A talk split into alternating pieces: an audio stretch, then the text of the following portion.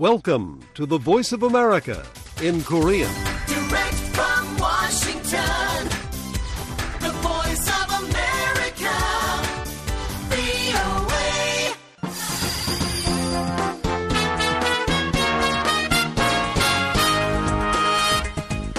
여러분 안녕하십니까?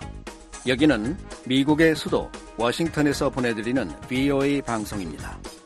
지금부터 VOA 아침 방송을 시작하겠습니다.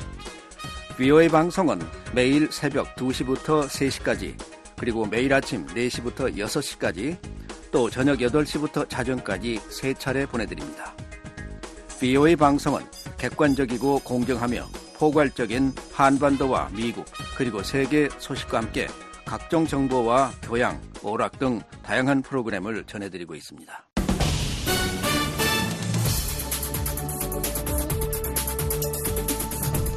비오의 세계 뉴스입니다. 유럽연합 EU가 21일 우크라이나를 침공한 러시아에 대한 13번째 제재를 결정했습니다. EU 의장국인 벨기에는 이날 소셜미디어 X에 EU 대사들이 러시아에 대한 13번째 제재 패키지에 원칙적으로 합의했다고 밝혔습니다. 또 이번 제재는 EU가 승인한 제재 중 가장 광범위한 것들 중 하나라고 벨기에 정부는 전했습니다. 제재 대상은 드론 제작 등 러시아의 무기 조달을 도왔거나 러시아가 우크라이나 어린이들을 납치하는 데 관여한 혐의를 받는 193개 기업과 개인입니다. 이날 제재에는 또 강순남 북한 국방상도 포함됐습니다. 제재 대상들은 유럽연합 국가로 여행이 금지되고 EU에서 사업도 할 수 없게 됩니다. 우르줄라 폰데얼라이엔 EU 집행위원장은 이번 합의를 환영하면서 기존 2,000곳에 대한 제재를 통한 높은 수준의 테러 압박 유지와 함께 푸틴의 전쟁 장치를 계속 저하시켜야 한다고 말했습니다. EU는 이날 2천여 개인과 기관 등을 대상으로 한 기존 제재도 6개월 연장했습니다. 미국과 일본, 독일, 영국 등 주요 7개국 교통장관들이 홍해를 지나는 상선에 대한 공격을 계속하고 있는 예멘 내 이슬람 무장 조직 후티 반군을 일제히 비난했습니다. 장관들은 20일 화상회의 뒤 채택한 선언문을 통해 후티 반군의 공격 행위는 국제법 위반이며 항행의 권리를 위협하고 있다고 지적했습니다. 특히 선박들이 공격을 피해 항로를 변경하면 국제 공급망의 차질이 빚어지고 관련 비용이 증대되며 선박에서 나오는 온실가스 배출이 증가하고 지구 온난화 억제를 위한 노력도 훼손될 것이라고 밝혔습니다. 장관들은 지난해 11월 후티 반군이 납부한 갤럭시 리더호와 선원들에 대한 석방도 요구했습니다.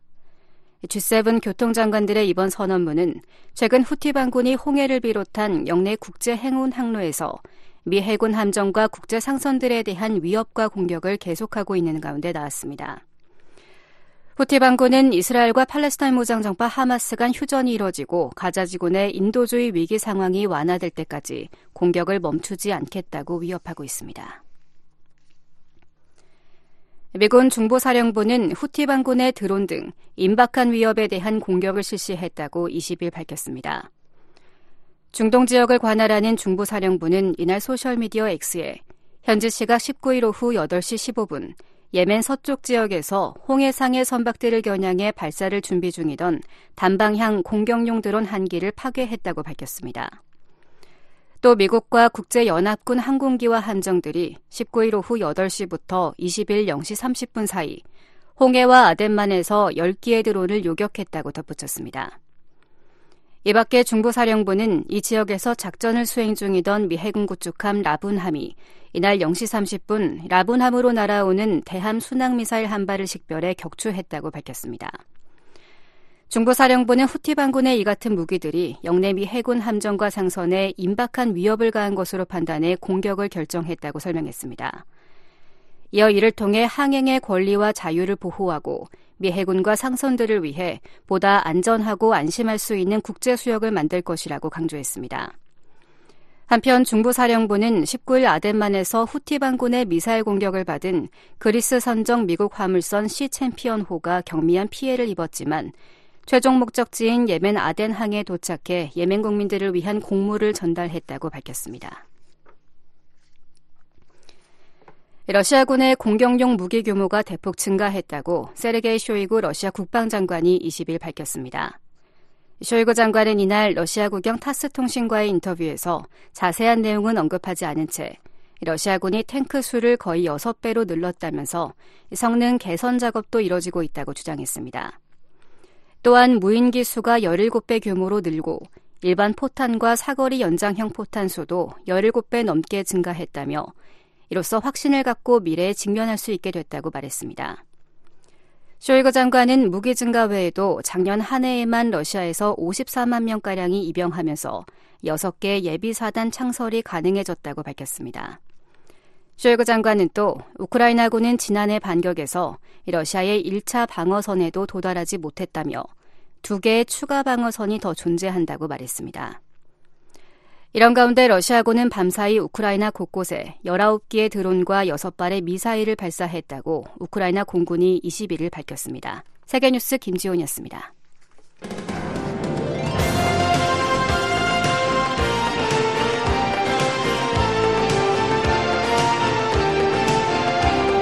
생방송 여기는 워싱턴입니다.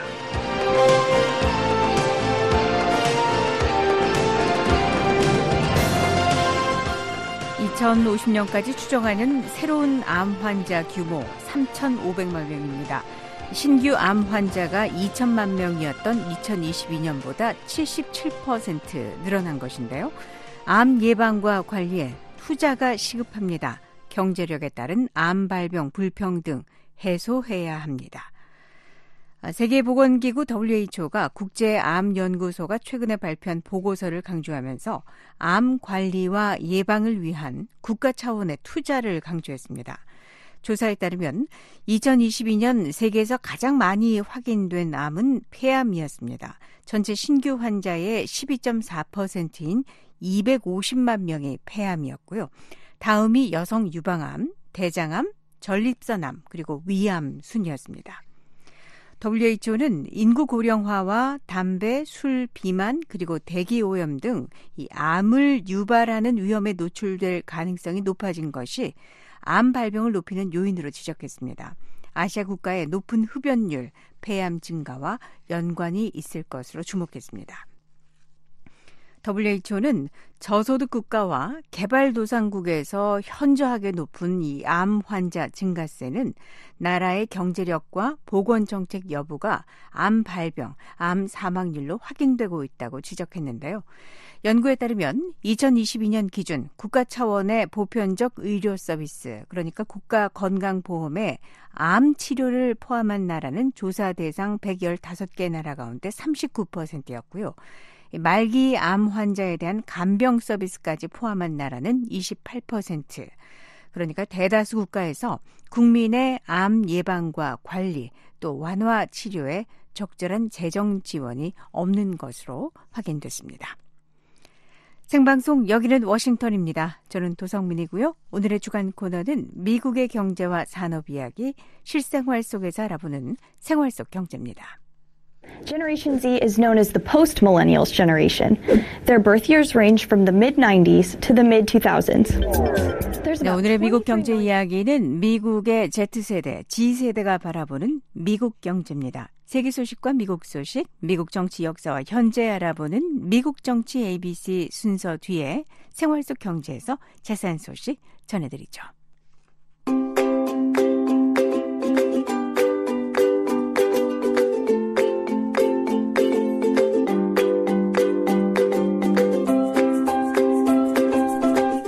네, 이곳 워싱턴 DC는 지금이 2월 21일 수요일이고요. 오후 2시 9분이 막 지났습니다. 현재 기온은 9도, 맑은, 맑은 날입니다. 아, 북한의 날씨 어떨까요? 한국 기상청이 제공하는 날씨 정보입니다. 2월 22일 목요일에 북한, 강원도와 함흥 등 영동 지역에 눈이 계속됩니다. 김책에도 눈 소식이 있고요. 황해도와 평안남도는 오전까지 눈 내립니다. 눈의 양이 5에서 15cm, 많은 곳은 20cm 이상 내리겠습니다. 북부를 제외한 대부분 지역으로 바람도 붑니다.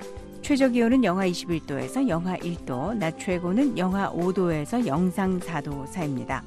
평양의 아침 최저가 영하 2도에서 시작하고요.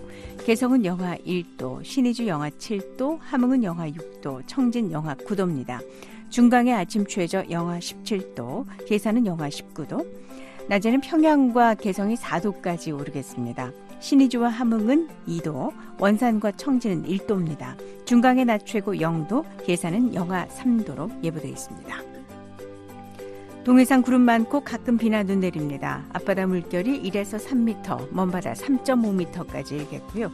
서해는 구름 많고 한때 비 내리다가 오후에 비는 그칩니다.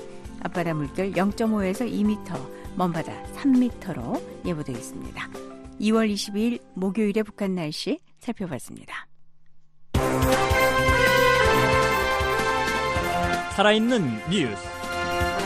손에 잡히는 뉴스. 생방송 여기는 워싱턴입니다.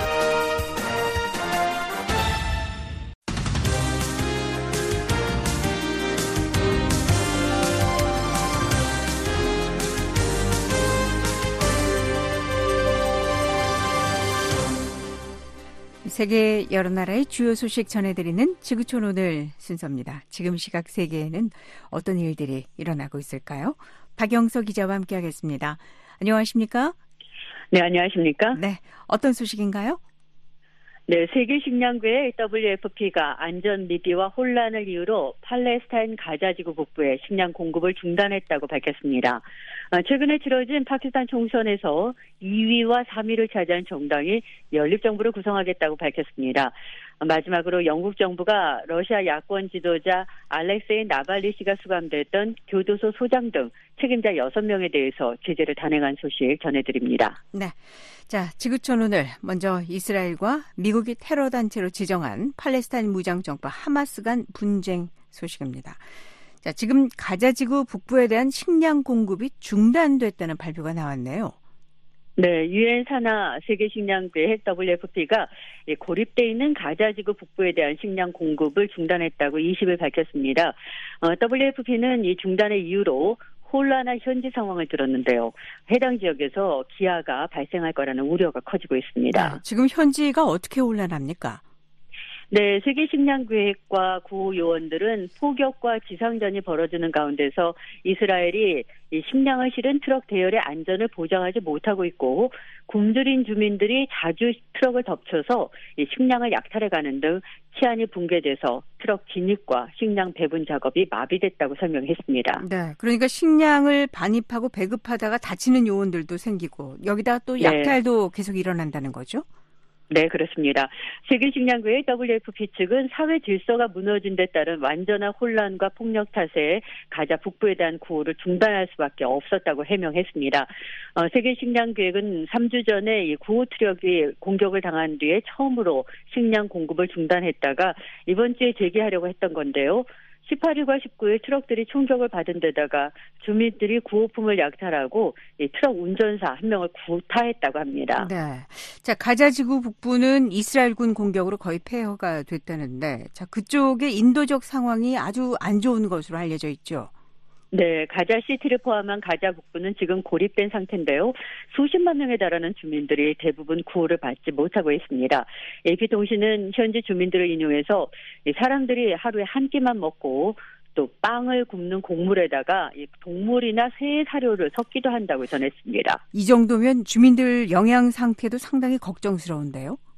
네, 그렇습니다. WFP는 주민들이 급격하게 굶주림과 질병에 빠져들 거라고 경고하고 이미 이들이 굶주림과 관련된 원인으로 목숨을 잃고 있다고 밝혔습니다. 네. 자, 이런 가운데 가자 지구에 잡혀 있는 이스라엘인 그 인질들한테는 약품이 전달됐다는 소식이 있네요. 예, 카타르와 프랑스가 중재한 합의에 따라서 인질들에게 약품이 전달됐다고 카타르 정부가 20일 밝혔는데요. 카타르 외무부는 45명의 이스라엘인 인질에게 필요한 약이 전달됐다고 하마스 측이 확인했다고 전했습니다. AFP 통신은 이 조처가 이스라엘이 가자지구 남부 라파에 있는 한 병원에 필요한 물자 반입을 허용하는 대가로 성사됐다고 전했습니다. 아, 참고로 카타르는 이스라엘과 이 하마스 간의 협상을 주도적으로 중지하고 있습니다. 네. 자, 붙잡혀 있는 이스라엘인 인질이 얼마나 됩니까? 네, AFP 통신은 이스라엘 군을 인용해서 약 250명이 납치됐고 130명이 남아 있는데 납치됐던 전체 인질 가운데서 30명은 사망한 걸로 보인다고 전했습니다. 네. 자, 20일 유엔 안전보장 이사회 표결이 있었습니다. 가자지구 내 즉각 휴전을 요구한 결의안이었는데 미국의 거부권 행사로 채택되지 못했죠. 자, 이를 두고 중국이 미국을 강하게 비난을 했네요. 네, 마오닝 중국 외교부 대변인이 21일 정례 브리핑에서 이 미국이 다시 단독으로 거부권을 행사해서 팔레스타인 분쟁을 더 위험한 상황으로 몰아넣었다면서 모든 당사자가 강한 실망감과 불만을 나타냈다고 비난했습니다. 또 안보리는 가능한 한 빨리 적대 행위를 중단하도록 해야 하고 이는 미룰 수 없는 도덕적인 의무라고 강조했습니다. 네. 자, 중국 말고도 미국의 거부권 행사 비판한 나라들이 있죠. 네, 러시아와 사우디아라비아 아, 그리고 미국의 동맹국인 프랑스와 슬로베니아도 비판했는데요. 아, 니콜라 드리비에르 유엔 주재 프랑스 대사는 가자 지구 안의 상황이 참담함에도 결의안이 채택되지 않은 것에 유감을 나타냈습니다. 네. 자, 이번에 부결된 결의안은 알제리가 발의를 했었는데 자, 여기에 거부권 행사한 미국도 결의안을 준비하고 있네요. 네, 언론의 보도에 따르면 미국이 만든 결의안 초안에는 이 모든 인질들을 석방하는 조건으로 가능한 한 빨리 임시로 휴전하고 또 가자 지구 내 구호품 반입 제한, 해제를 촉구하는 내용이 들어갔다고 합니다.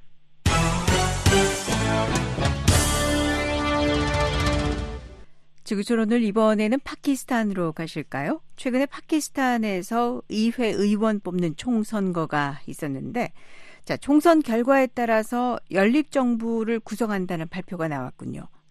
네, 이번 총선에서 각각 2위와 3위를 차지한 파키스탄 무슬림 연맹 나와즈 PMLN과 이 파키스탄 인민당 PPP가 연립 정부를 구성하기로 합의했다고 20일 발표했습니다. 네. 그러면 이 두 당이 만드는 연립 정부가 들어서면은 총리는 누가 되는 겁니까? 네, 빌라왈 부토 자르다리 PPP 총재는 이날 기자회견에서 우리는 셰바즈 샤리프 전 총리가 차기 총리가 되길 바라고 파키스탄 전체는 연립 정부가 성공하길 기도해야 한다고 말했습니다. 한편 대통령은 아시프 알리 자르다리 전 대통령이 맞는 걸로 합의됐다는데요. 이 자르다리 전 대통령은 과거 암살당한 베나지르 부토 전 총리 남편이자 현 자르다리 PPP 총재 아버지입니다. 네. 자, 그런데 파키스탄에서는 이번 총선에서 가장 많은 의석을 얻은 당이 아니라 2위, 3위 정당이 연립 정부를 구성하네요.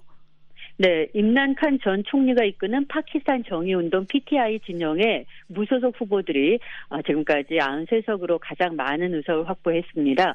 하지만 이 단독으로 정부를 구성할 의석에는 모자라서 파키스탄 무슬림 연맹 나와즈 PMLN과 이 파키스탄 인민당 PPP가 연정 구성에 나선 겁니다. 네.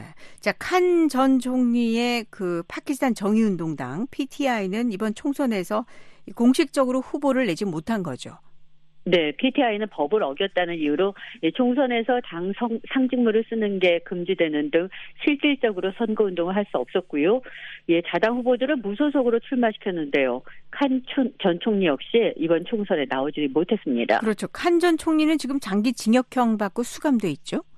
네, 지난달 30일에 국가기밀 유출 혐의로 징역 10년형을 받았고요. 바로 다음 날인 31일에는 재직 기간에 받은 선물을 불법으로 팔았다는 이유로 징역 14년형을 추가로 받았습니다. 어, 칸전 총리는 이미 지난해 8월에 부패 혐의로 3년형을 선고받고 복역 중이었습니다. 네. 자, 연립정부 구성 발표에 대해서 그 파키스탄 정의운동당 PTI 쪽에서는 반응이 어떻습니까? 네, PTI 측은 사회 연결망 서비스 X에 올린 글에서 PMLN과 PPP가 납세자들의 돈에서부터 선거 결과를 훔치는 것까지 어, 지난 30년 동안의 여정에서 어느 정도 이 찬사를 받을 만하다고 꼬집었습니다. 또 PTI는 샤리프 전 총리와 자르다리 총재당이 권한을 위임받은 이 도둑들이다 이렇게 비난했습니다. 네. 자 파키스탄의 연립 정부를 꾸리게 될 이 두 당은 예전에도 연합한 적이 있지 않습니까? 네. PMLN과 PPP는 지난 2022년 신임 투표로 임란칸 당시 총리를 몰아냈던 야당 연합의 일부였습니다. 네. 자, 차기 파키스탄 정부는 정말 해야 할 일이 현안들이 많은데 특히 경제 문제가 아주 시급하네요. 네, 최근 몇 년 새 물가가 폭등하는 등 파키스탄 경제가 아주 좋지 않습니다. 이를 의식해서 자르다리 PPP 총재는 연립 정부의 목표는 국가 경제 위기를 해결하는 거라고 밝혔습니다. 또 차기 총리가 유력한 샤리프 전 총리도 경제와 여타 도전들에 대처하기 위한 집단 조처를 약속했습니다. 네. 자, PML, PMLN 그리고 PPP 연립 정부 구성 일정이 그러면 앞으로 어떻게 됩니까? 네, 파키스탄 의회가 오는 29일까지 모여서 이 두 당의 연립 정부 구성을 승인해야 합니다.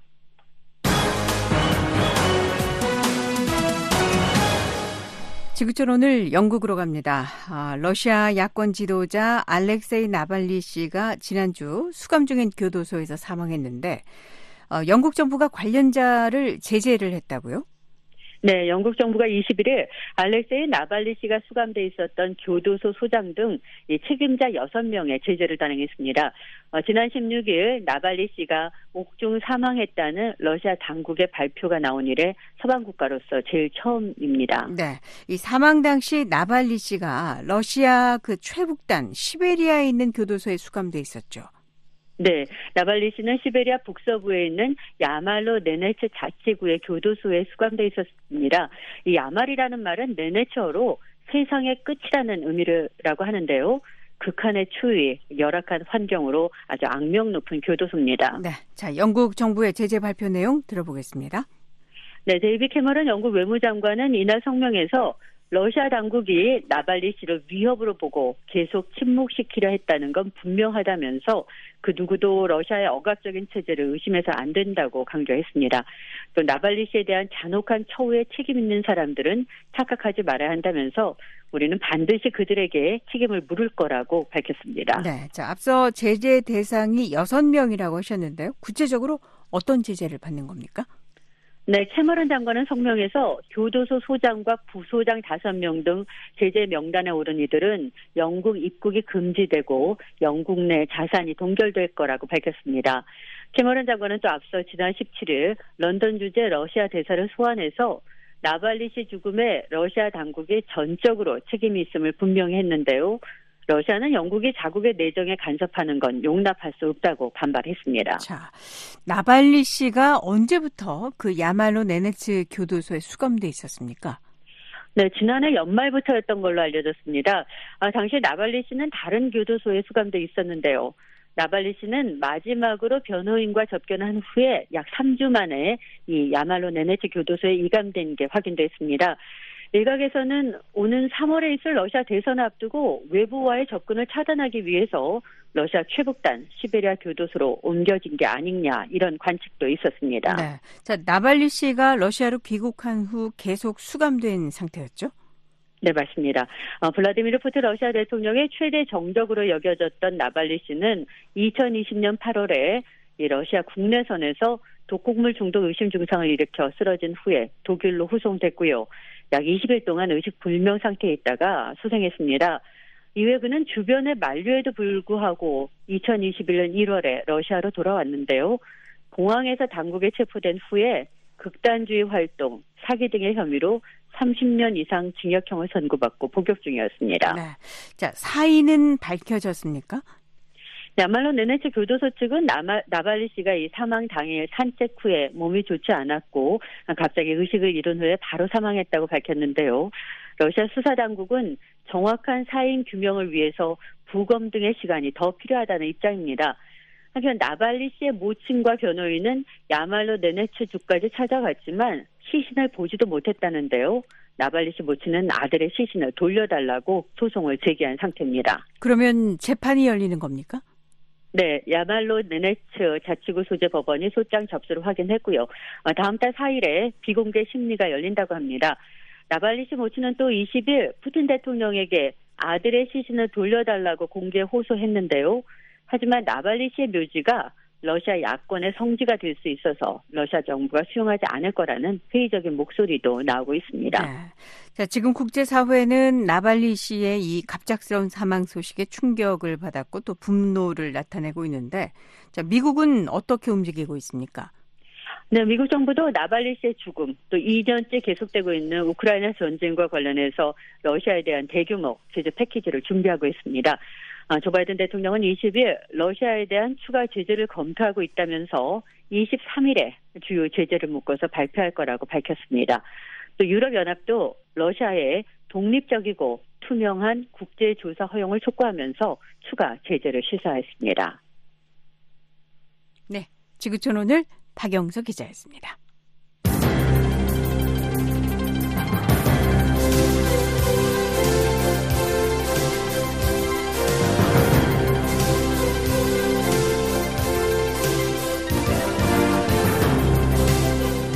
생방송 여기는 워싱턴입니다. 이번에는 생생한 미국 뉴스 전해드리는 아메리카 나우 순서입니다. 장양희 기자와 함께하겠습니다.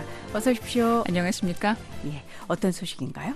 네, 지난달 조 바이든 대선 캠프가 도널드 트럼프 전 대통령 캠프보다 4배 이상의 후원금을 모금한 것으로 나타났습니다. 미 하원 지도부가 인공지능 AI를 둘러싼 우려를 해결하기 위해 법안 마련을 위한 초당적 태스크포스를 구성하고 있다고 밝혔고요. 바이든 행정부가 12억 달러 상당의 연방 학자금 대출액을 탕감한다고 발표하면서 약 15만 3천 명이 혜택을 받게 됐다는 소식 전해드리겠습니다. 네.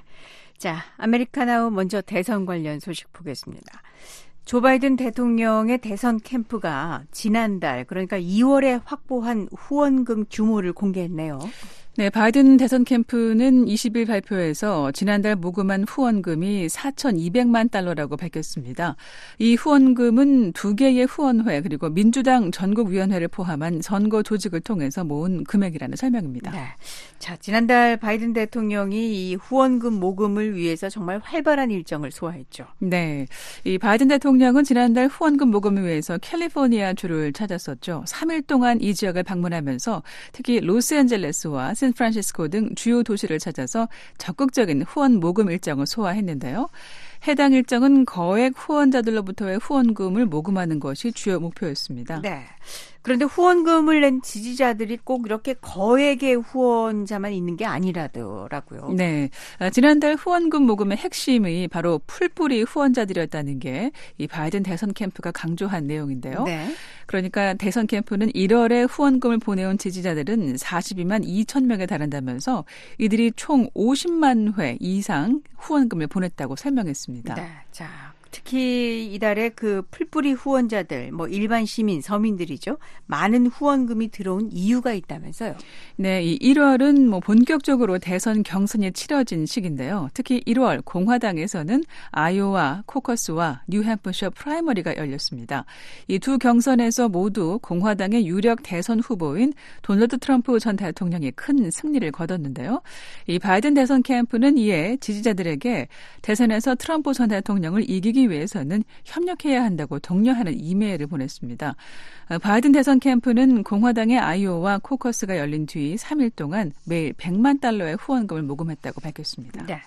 자, 바이든 대통령은 지난해 4월부터 본격적으로 대선 캠프를 운영하기 시작했는데, 자, 이때부터 지금까지 바로 그런 풀뿌리 후원자들의 지지가 큰 부분을 차지하고 있다고요? 네, 그렇습니다. 바이든 대통령이 대선 캠프를 발족한 이후에 지금까지 후원금을 보내온 지지자 중 거의 대부분인 97%가요, 200달러 미만의 후원금을 낸 소액 후원자입니다. 네. 자, 그러면 바이든 대선 캠프가 지금까지 확보한 선거 자금은 얼마나 됩니까? 네, 바이든 대선 캠프는 1월 후원금을 합해서 현재 모두 1억 3천만 달러에 달하는 선거 자금이 운용 가능하다고 밝혔습니다. 네네. 아, 이는 현 시점을 기준으로 역대 민주당 대선 후보의 모금 후원액 중 가장 많은 금액이라는 것이 이 바이든 대선 캠프의 설명인데요. 네. 미 CNN 방송 보도에 따르면 지난해 4월 이후 바이든 대선 캠프가 모금한 후원액이 총 2억 7,800만 달러인데요. 절반가량을 선거 비용으로 지출한 것으로 보입니다. 네. 자, 지금까지는 11월 있을 대선에서 바이든 대통령과 재대결 가능성이 큰 것으로 보이는 트럼프 전 대통령이 공화당의 아마 대선 후보가 되지 않을까 점쳐지고 있는데요. 후원금 상황 살펴보죠. 지난달 트럼프 대선 캠프에서 후원금 얼마나 모았습니까? 네, 로이터 통신은 연방 선거관리위원회에 제출된 트럼프 대선 캠프 측 재무 보고서를 인용해서요. 지난달 트럼프 대선 캠프의 후원금 모금액이 880만 달러라고 전했습니다. 아, 바이든 대선 캠프가 모금한 후원금과 비교하면 꽤 차이가 나는 액수이긴 하지만 네네. 둘을 직접 비교하기는 좀 어렵습니다. 직접 비교를 할 수가 없는 건가요? 네, 이 바이든 대통령이 민주당의 실질적인 대선 후보로 민주당 후원금이 대부분이 이 바이든 대선 캠프로 모이지만 네. 공화 당은 아직 유효, 유효한 이 경선 후보가 남아 있어서 후원금이 한 곳으로 모이지 않고 있기 때문입니다. 아, 그렇군요. 예, 바로 니키 헤일리 전 유엔 대사인데요. 어, 지난달 헤일리 전 대사가 모금한 후원금이 1,100만 달러 이상이었습니다. 네. 그런데 트럼프 대선 캠프 쪽에서는 지난달에 이렇게 모아진 후원금보다 사용한 선거 자금이 더 많다면서요. 네, 그렇습니다. 어, 트럼프 대선 캠프에 따르면 지난달 캠프가 지출한 선거 자금이 1,100만 달러가 넘습니다.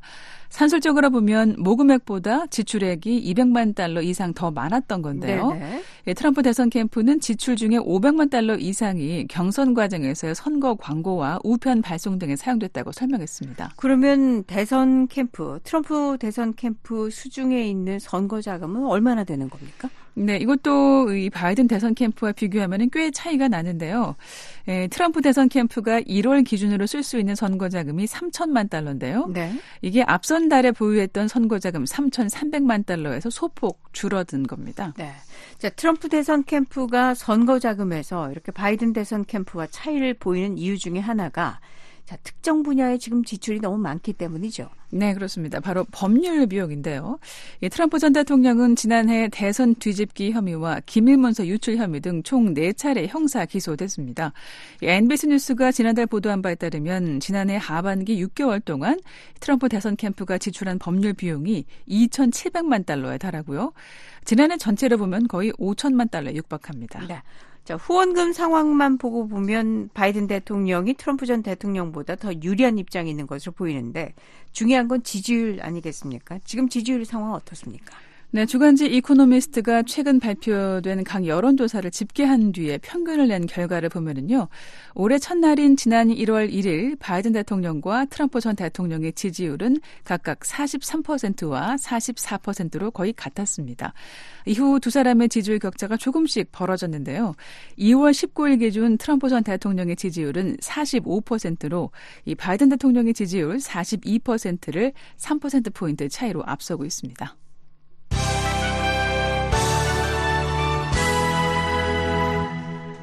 아메리카 나우 이번에는 미국 의회로 갑니다. 자, 하원이 인공지능 AI와 관련해서 제기되고 있는 우려에 대응하고 있다는 소식이죠. 네, 하원 지도부가 AI 관련 법안 마련을 위한 특별팀을 구성하고 있다고 밝혔습니다. 아, 이런 움직임은 초당적으로 이루어지고 있는데요. 공화당 소속의 마이크 존슨 하원 의장과 하킴 제프리스 하원 민주당 대표가 20일 하원에서 마련될 태스크포스는 인공지능 AI와 관련한 포괄적인 보고서를 작성하고 미국이 현재 그리고 앞 으로 마주할 위협에 대해서 적합한 안전 지침을 마련하게 될 것이라고 밝혔습니다. 자, 인공지능 관련 기술은 특히 지난해부터 아주 폭발적으로 공개되기 시작했는데 자, 이를 둘러싸고 기대도 많고 또 우려도 많지 않습니까? 네, 그렇습니다. 인공지능으로 실현 가능한 여러 기술이 소개되면서 이것이 가져올 긍정적인 효과에 대한 기대도 있는 반면에 이 기술이 일부 직업을 대체하고 또 선거에 영향을 미치며 또 잠재적으로는 인간을 압도하고 재앙적인 영향을 미칠 수 있다는 우려가 함께 나오고 있습니다. 네. 자, 최근에 이와 관련해서 경각심을 주는 일이 있었습니다. 네, 그렇습니다. 바로 지난달이었죠. 민주당의 뉴햄프셔 프라이머리에서였는데요. 이 프라이머리와 관련해서 인공지능 기술로 만들어진 조 바이든 대통령의 목소리를 흉내낸 자동 녹음 전화가 유권자들에게 걸렸습니다. 네네. 인공지능 기술을 이용해 만들어낸 이 바이든 대통령의 가짜 목소리에서는 이 11월에 있을 대선을 위해 당신의 표를 아껴두라면서 경선 투표에 나서지 말 것을 독려했습니다. 네. 이와 관련해서 연방통신위원회는 이달 발표에서요 AI 기술로 만들어진 목소리로 걸린 전화는 모두 불법이라고 밝혔습니다. 네. 자, 하원 지도부는 그러면 이 태스크포스 출범의 의미를 어떻게 설명했습니까? 네, 존슨 의장이 성명에서요, 인공지능의 발달은 우리 경제와 사회를 급속하게 변화시킬 잠재력을 가지고 있다면서 의회가 이런 혁신적인 기술이 가져다 줄 약속과 복잡성에 대해 이해하고 또 이에 맞는 계획을 초당적인 방식으로 마련하는 게 중요하다고 밝혔습니다. 제프리스 민주당 대표는 인공지능의 부상은 독특한 형태의 도전을 제기한다면서 미국 사람들을 보호하기 위해서 반드시 안전 지침을 마련해야 한다고 강조했습니다. 네. 이 태스크포스에 참여하는 의원들이 많습니까? 어, 공화당과 민주당에서 각각 12명씩 총 24명의 의원이 태스크포스에 활동하게 됩니다. 아, 제이 오버놀티 공화당 의원과 테드 리우 민주당 의원이 공동 의장을 맡아서 이 태스크포스를 이끌게 되는데요. 리우 의원은 테스크포스 활동과 관련해서 인공지능 기술이 우리를 해치는 것이 아니라 사회에 혜택을 가져다 주는 것을 어떻게 하면 확실히 할 수 있는지가 관건이라고 말했습니다. 네. 자, 인공지능과 관련한 의회의 대응과 움직임 전해드렸는데 별도로 미국 행정부도 인공지능 관련 행동에 나서고 있죠. 네, 그렇습니다. 지난해 10월 이 바이든 대통령이 인공지능을 규제하는 행정명령에 서명했었는데요. 이 행정명령은 인공지능 기술이 국가 안보나 경제 위험을 초래할 경우 이를 정부에 의무적으로 통제하도록 했습니다. 그리고 지난달에는 이 안전하고 신뢰할 수 있는 인공지능 개발과 배포를 위해서 민간과 그러니까 고 정부가 함께 참여하는 인공지능 안전연구소 컨소시엄이 발족 됐는데요. 상무부는 이 컨소시엄에 구글과 아마존 등 미국의 주요 기업들을 포함해서 200개가 넘는 기관이 참여한다고 밝혔습니다.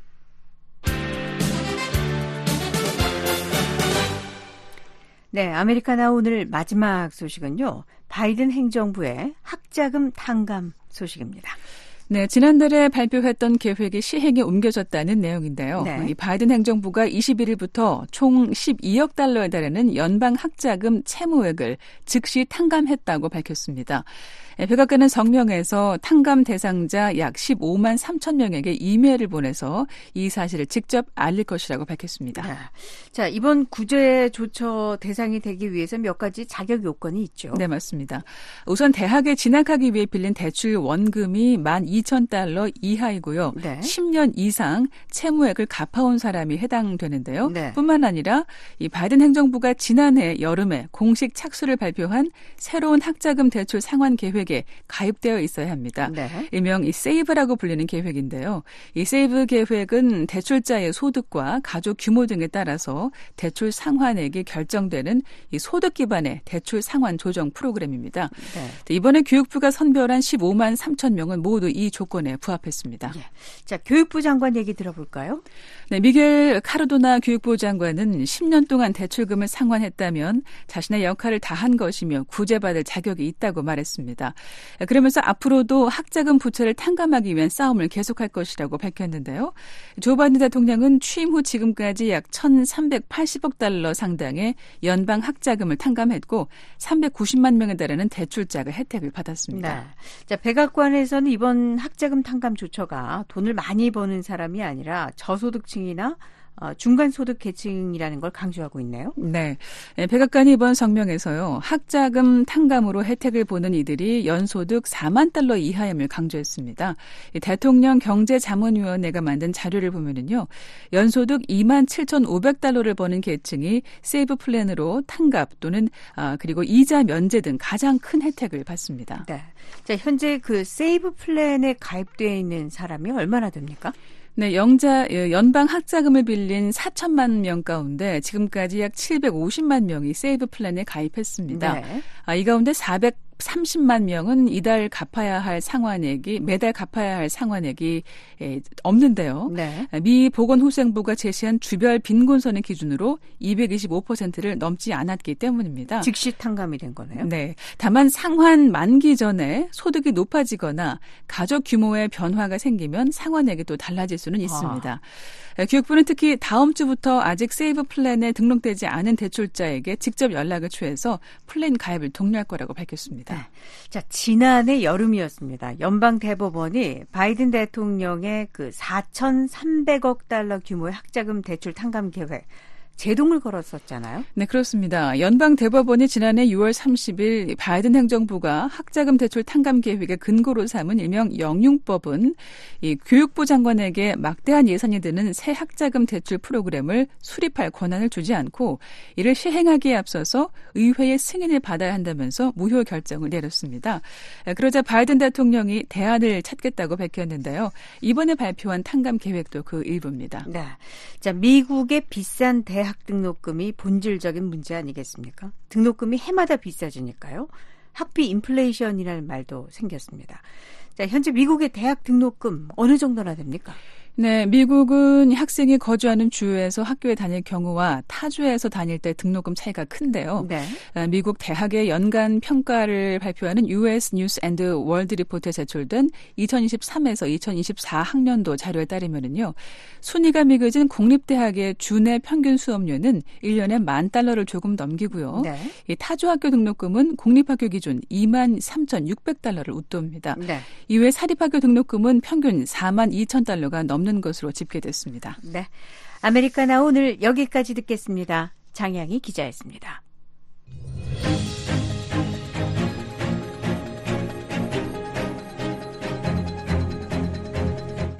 미국 정치 제도의 내력과 현재를 소개해드리는 미국 정치 ABC입니다. 미국 이민세관 단속국은 설립된 지 20년이 간 넘은 연역이 짧은 기관입니다. 이민세관 단속국 설립은 1940년대 이후 가장 컸던 정부 재조직 작업의 하나였습니다. 미국 정치 ABC. 오늘은 국토안보부 산하기관 다섯 번째 순서로 이민세관 단속국의 설립 배경과 변화에 관해서 알아보겠습니다. 김정우 기자입니다. With the Homeland Security Act, we're doing everything we can to protect America. We're showing the resolve of this great nation to defend our freedom, our security. 2002년 11월 연방의회가 국토안보법을 통과시켰습니다.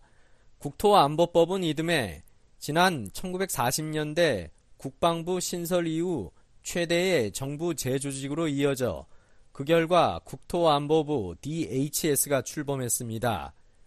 DHS는 기존 이민 귀화 서비스 INS와 세관 서비스 USCS를 포함해 22개 연방기관과 프로그램의 전부나 일부를 흡수했습니다.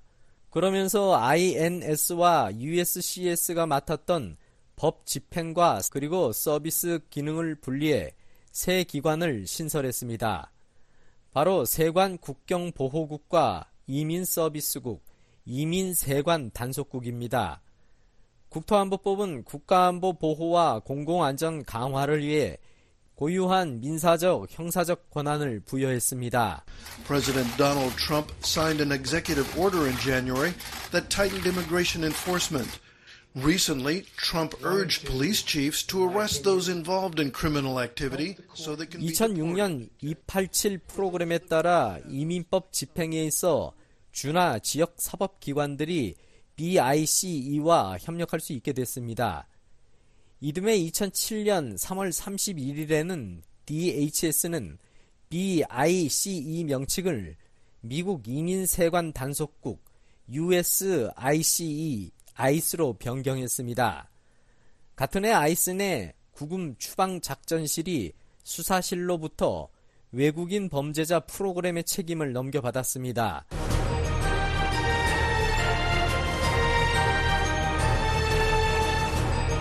2010년 아이스는 시설에 구금되어 있는 사람들의 관리와 감독을 강화하기 위해 현장 모니터링 부서를 신설했습니다. 2012년 이민 구금 개혁 노력의 하나로 텍사스주 칸스에 사상 처음으로 민간 구금 시설이 들어섰습니다. 아이스는 2015년 4월 6주에 걸친 프로젝트 와일드파이어 작전을 실시해 미국 내 282개 시에서 갱단원 약 1000명을 체포했습니다. 2022년 아이스는 대통령 행정명령에 따라 투명성과 책임성을 강화하기 위해 몸에 카메라를 부착하는 시험 프로그램을 시작했습니다. 네, 미국 정치 ABC 오늘은 이민 세관 단속국 아이스의 설립 배경과 변천에 관해 알아봤습니다. 지금까지 김정우였습니다.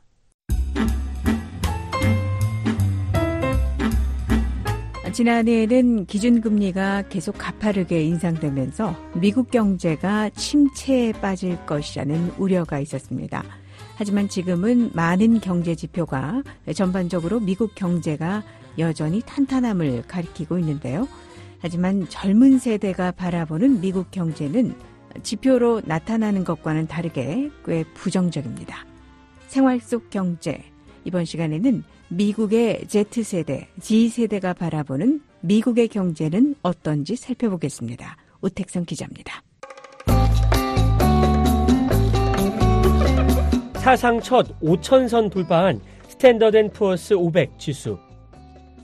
지난 9일 경제계의 중요한 뉴스가 전해졌습니다. 미국 증시에 그동안 없었던 일이 벌어진 겁니다. The S&P 500 closed above the 5,000 level for the first time on Friday, with boosts from mega caps and chip stocks, including Nvidia. 미국 뉴욕 증시의 대표 주가 지수 중 하나인 스탠더드 앤 푸어스 500 지수가 엔비디아와 같은 이 반도체 주가 상승 등으로 사상 처음으로 5천선을 넘겨 장이 마감됐다는 겁니다.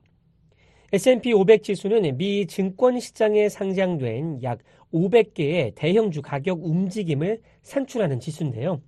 미국 증시 전반의 상황을 잘 반영하는 시장의 대표 지수로 꼽힙니다. 다시 말해서 수치가 올라가면 그만큼 이 경제 상황이 긍정적이라는 의미입니다. 최근 제닛 옐런 미국 재무부 장관도 미국 경제와 관련한 긍정적인 평가를 내놨습니다. Inflation is now near term close to the lowest levels we've seen in that survey. So I think Americans do believe inflation. 지난해 미국 경제의 뇌관으로 떠오른 물가 상승률 문제와 관련해 최근에는 가장 낮은 수준에 근접했다면서 미국인들이 물가 상승 문제가 통제되고 있다고 믿는다고 본다는 겁니다. 미국 국내 총생산 GDP 지표에도 양호합니다. The U.S. economy grew faster than expected in the fourth quarter, thanks to a strong labor market and robust consumer spending. 지난 4분기 미국의 GDP 성장률은 견실한 노동시장과 활발한 소비자 지출로 전망치보다 높은 기록을 세웠는데요. 4분기 GDP 성장률은 3.3%로 많은 경제 전문가들이 전망한 2%보다 훨씬 더 높았습니다. 실업률도 볼까요? 지난 1월 기준 미국의 실업률은 3.7%로 집계됐는데요. 지난 2021년 12월 3%대로 내려온 뒤에 한 번도 4%가 넘어가지 않았습니다. 많은 지표가 미국 경제가 양호하다는 걸 보여주고 있습니다.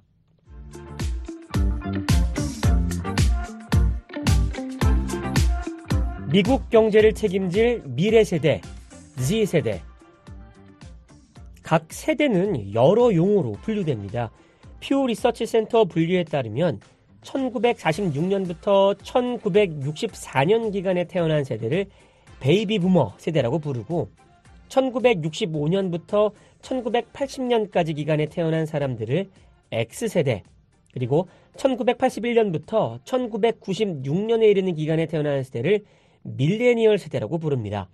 그리고 가장 젊은 1997년부터 2012년 기간에 태어난 세대를 Z세대라고 합니다. 현재 기준으로 보면 베이비 부머가 통상 할아버지 세대고 X세대가 아버지 세대인 겁니다. 그리고 Z세대는 대학을 졸업하고 사회로 진출하기 시작한 세대입니다. 자기 개발 전문 그룹인 Grow People의 설명 들어보겠습니다. There's about 23 million of them in the United States. That means that Generation Zers make up 25% of the population. Within the next five years, they will become the fastest growing generation. Z세대는 미국 전체 인구의 4분의 1을 차지하고 있고 5년 뒤에는 노동시장과 시장에서 가장 빠르게 성장하는 세대가 될 것이라는 설명입니다. 다시 말해 이들이 나중에 미국 경제의 중심을 차지하는 핵심 세대라는 겁니다.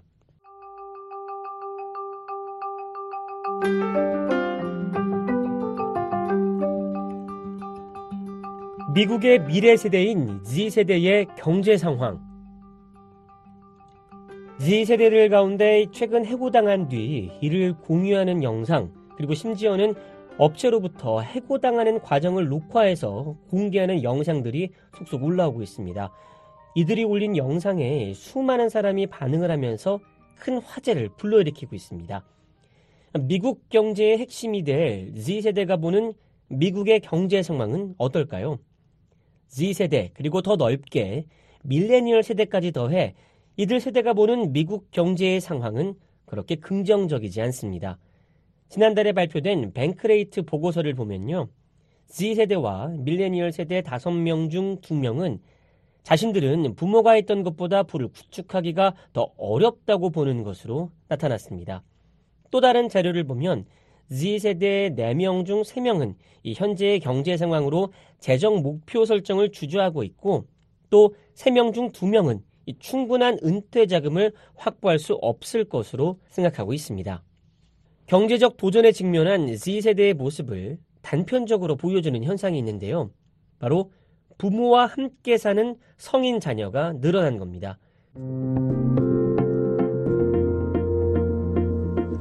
통상 미국에선 자녀의 독립 시기를 고등학교 졸업 때로 봤습니다.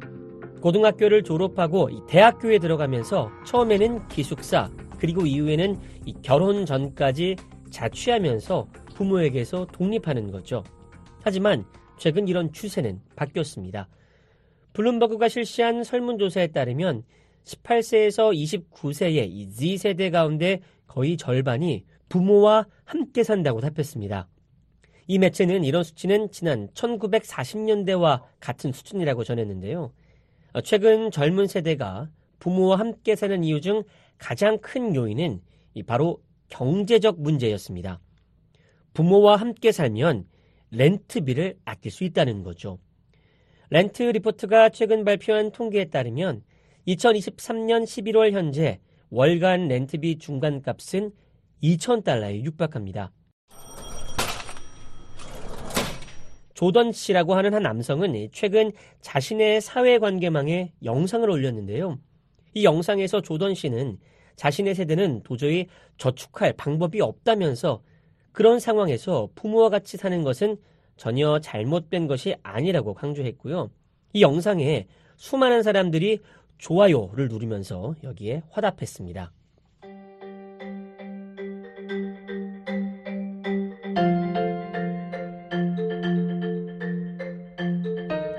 Z세대가 경제적 어려움 겪는 이유 뭘까요? 아메리칸 드림을 상징하는 것은 뭘까요? 바로 집입니다. 열심히 일해서 내 집을 장만하는 것, 이것이 오랫동안 아메리칸 드림의 전형적인 목표였습니다. 하지만 문제는 이 목표를 달성하는 것이 지금은 매우 어려워졌다는 겁니다. 시간이 지나면서 물가가 상승하는 건 당연합니다. 하지만 주택 시장의 물가 상승은 일반 물가 상승 속도를 훨씬 더 앞질렀습니다.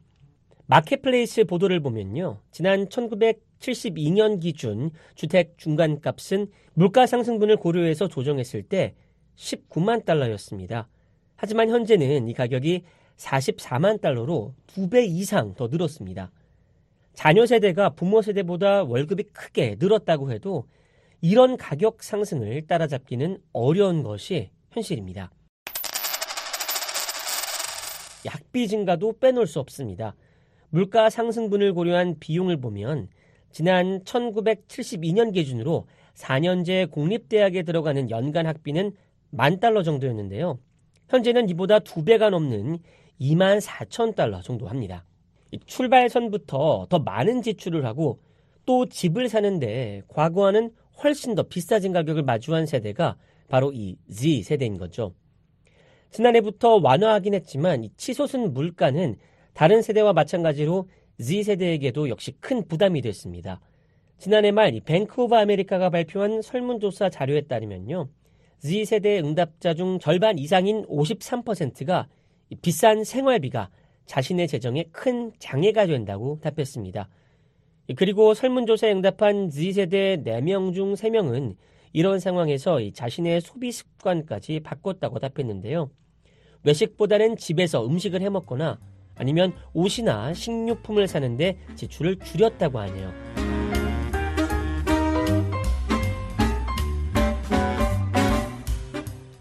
미국의 경제, 산업 이야기를 실생활 속에서 풀어보는 생활 속 경제. 이번 시간에는 미국의 Z세대가 보는 미국의 경제에 대해 살펴봤습니다. 지금까지 오택성이었습니다. 생방송 여기는 워싱턴입니다. 계속해서 회화와 문법을 동시에 공부하는 Everyday English, VOA 매일 영어가 이어집니다.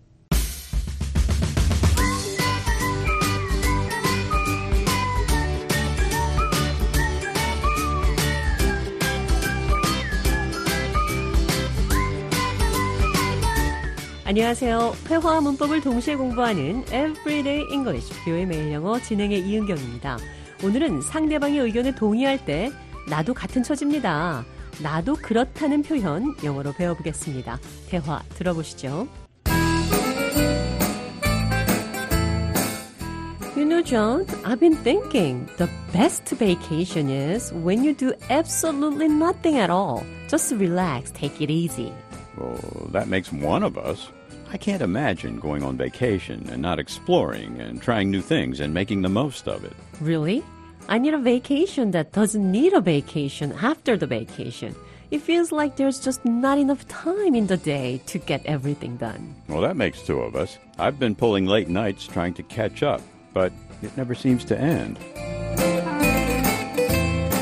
제가 잔에게 휴가는 아무것도 하지 않고 푹 쉬는 게 진짜 휴가다 이런 말을 했더니 그건 당신만의 생각이라며 동의하지 않는다고 했습니다. That makes one of us. 그 말은 우리 가운데 한 명의 생각이다. 그러니까 당신의 말에 동의하지 않는다. 당신만의 생각이다. 나는 그렇게 생각하지 않는다는 표현입니다. Not me. I can't say I feel the same way about it. I'm afraid I don't share that sentiment. I'm on the other side of that opinion. Count me out. I don't agree with that. Looks like we're not on the same page about that. That makes one of us. 그 말은 우리 가운데 한 명의 생각이다. 자, 동의한다는 표현, 나도 그렇습니다. That makes two of us. 나도 같은 처지다. 나도 그래요. You're not the only one who feels that way. Count me in. Join the club. I'm not too excited about it either. That makes one of us. 그건 당신만의 생각이다. 나는 아니다. That makes two of us. 나도 같은 처지다. 두 가지 표현 기억하시면서 오늘의 대화 느린 속도로 들어보겠습니다. I've been thinking. The best vacation is when you do absolutely nothing at all. Just relax, take it easy. That makes one of us. I can't imagine going on a vacation and not exploring and trying new things and making the most of it. Really? I need a vacation that doesn't need a vacation after the vacation. It feels like there's just not enough time in the day to get everything done. Well, that makes two of us. I've been pulling late nights trying to catch up, but it never seems to end. 대화 해석해 보겠습니다. The best vacation is when you do absolutely nothing at all. 최고의 휴가는 정말 아무것도 하지 않는 겁니다. That makes one of us. 그건 당신만의 생각입니다. It feels like there's just not enough time in the day to get everything done. 하루에 모든 것을 다 끝내기에는 시간이 부족하다고 느껴요. That makes two of us. 나도 같은 처지입니다. That makes one of us. 그건 당신만의 생각입니다. That makes two of us. 나도 같은 처지입니다. 자, 두 가지 표현 기억하시면서 오늘의 대화 한 번 더 들어보겠습니다.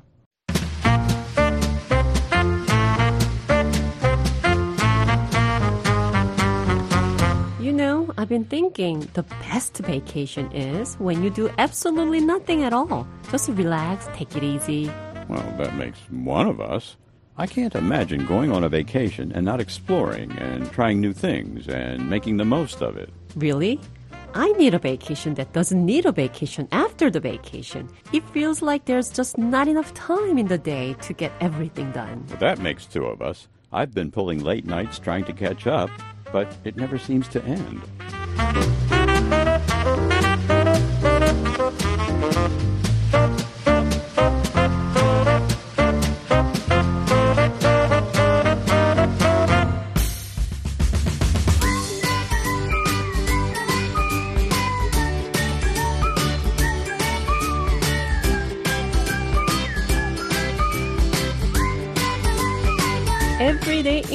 뷰의 매일 영어. 오늘은 That makes one of us. 그건 당신만의 생각입니다. That makes two of us. 나도 같은 처지입니다. 상대방의 의견에 동의하거나 동의하지 않을 때 쓸 수 있는 표현 두 가지 배웠습니다.